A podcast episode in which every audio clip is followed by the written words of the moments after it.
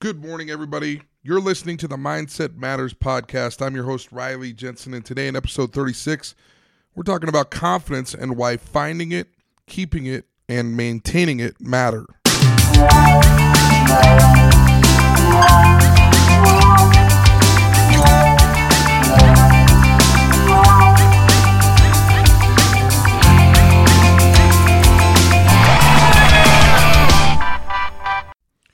Work with a variety of different athletes. I work with skiers, basketball players, football players.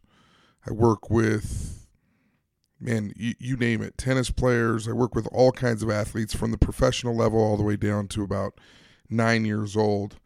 And I'm always fascinated with the fact that no matter what the age I work with, it seems like I work with athletes who are confident and I work with others that are not confident at all.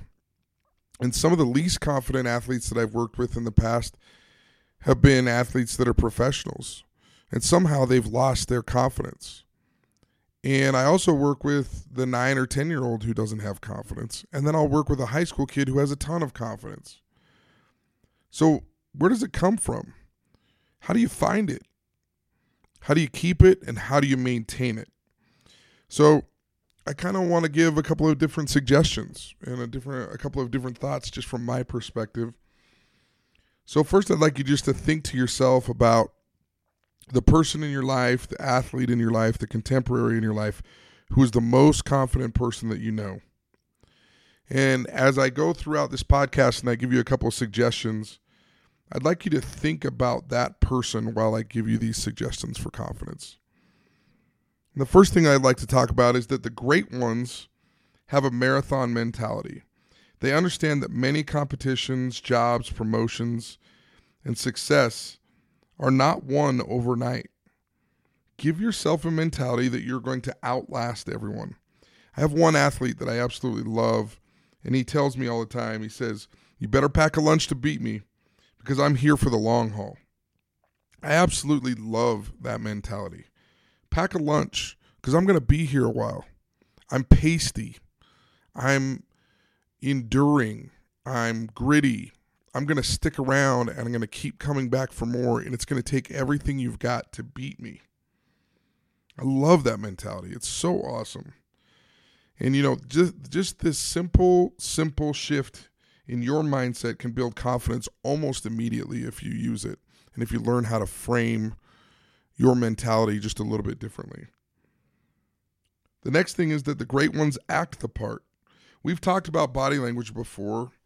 Coaches, bosses, coworkers, people around you are constantly evaluating your attitude through your body language, and they don't even know it. Power posing can help you. It's very difficult to be negative when your body is in a positive stance. So, some of you are probably wondering what a power pose is, but very quickly, just standing tall, chin up, shoulders back, hands on your hips, standing in a positive position does two things. One, it gives confidence to other people. And number two, it gives confidence to you. And if you don't believe me, go ahead and stand in that pose. Shoulders back, chin up, chest out a little bit, and tell yourself a negative phrase. Say, I suck. It's not even believable when you stand that way. And vice versa. It's really, really hard to tell yourself positive messages when you're slumped over, your chin's down, you're kind of hanging out in a smart aleck stance with your body kind of limp and not not in a confident position. It's very, very hard to say, I'm awesome when you're in that position and actually believe yourself. So, literally, your body language and the way that you carry yourself can help convince you of confidence or lack thereof. Another thing that you can do is that and realize is that the great ones dress the part. There's a joke in sports that goes like this. You look good, you feel good. You feel good, you play good. You play good, you get paid good. Athletes joke all the time about this, but deep down they actually mean it. My advice to you, dress a little bit better. Get ready for your competitions. Get ready for your interview. Take it a little bit more seriously than you do. In a practice or a game, get your mind right while you're getting dressed for the occasion, and I think it'll make a difference. It is so true. If you look good, you feel good. If you feel good, you play good. That goes for in life, that goes for sports. It's a very, very good phrase that athletes joke around joke around about all the time, but I think it has some some very, very good meaning. Another thing is that the great ones speak the part. Take your time when you speak. Lose the ands, ums, and uhs when you're speaking to people. I'm not saying that you should be aggressive when you speak either. I'm not saying, you know, that being assertive or any of those sorts of things means that you're aggressive or that you're over the top or that you're getting after people. I'm just saying being a little bit more thought out, be a little bit more well spoken when you speak with people. People will listen to you when you let your inner confidence emit through your speech. They will, they'll listen. Speak a little bit slower, organize your thoughts, and people will have more confidence in you because you have more confidence. Also, the great ones think and act positively. The science is clear. You want to frustrate all your hopes and dreams?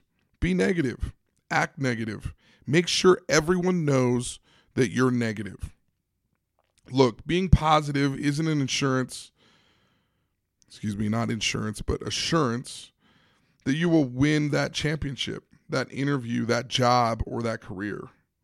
Being negative assures that you won't get any of those things. So don't don't be a Debbie Downer. You know, don't be Eeyore. You know who I'm talking about. You know the guy that I'm talking about when you walk into the office, he's like, "Hey man, how's it going?" And everything's negative. Don't be that person. It's not good for you. It's not good for the people around you, and it's certainly not good for your confidence. Another one is is that the great ones take action. Stop listening to this podcast right now and go and do. You've got this. There's much more under your control than you think there is. But you got to go out and you got to do it. Start today. Start now. The difference between you and a confident you is action. Another thing that the great ones do is that they're prepared. Not only are they prepared, but they trust their preparation. I see too many people that work harder than anyone else that I've ever met, and then, for reasons unknown, they don't trust their preparation. You put in the work, now let that preparation work for you. Have a little faith in the process. Have faith in yourself, have faith in your coaches, and have faith that a confident you is not very far away.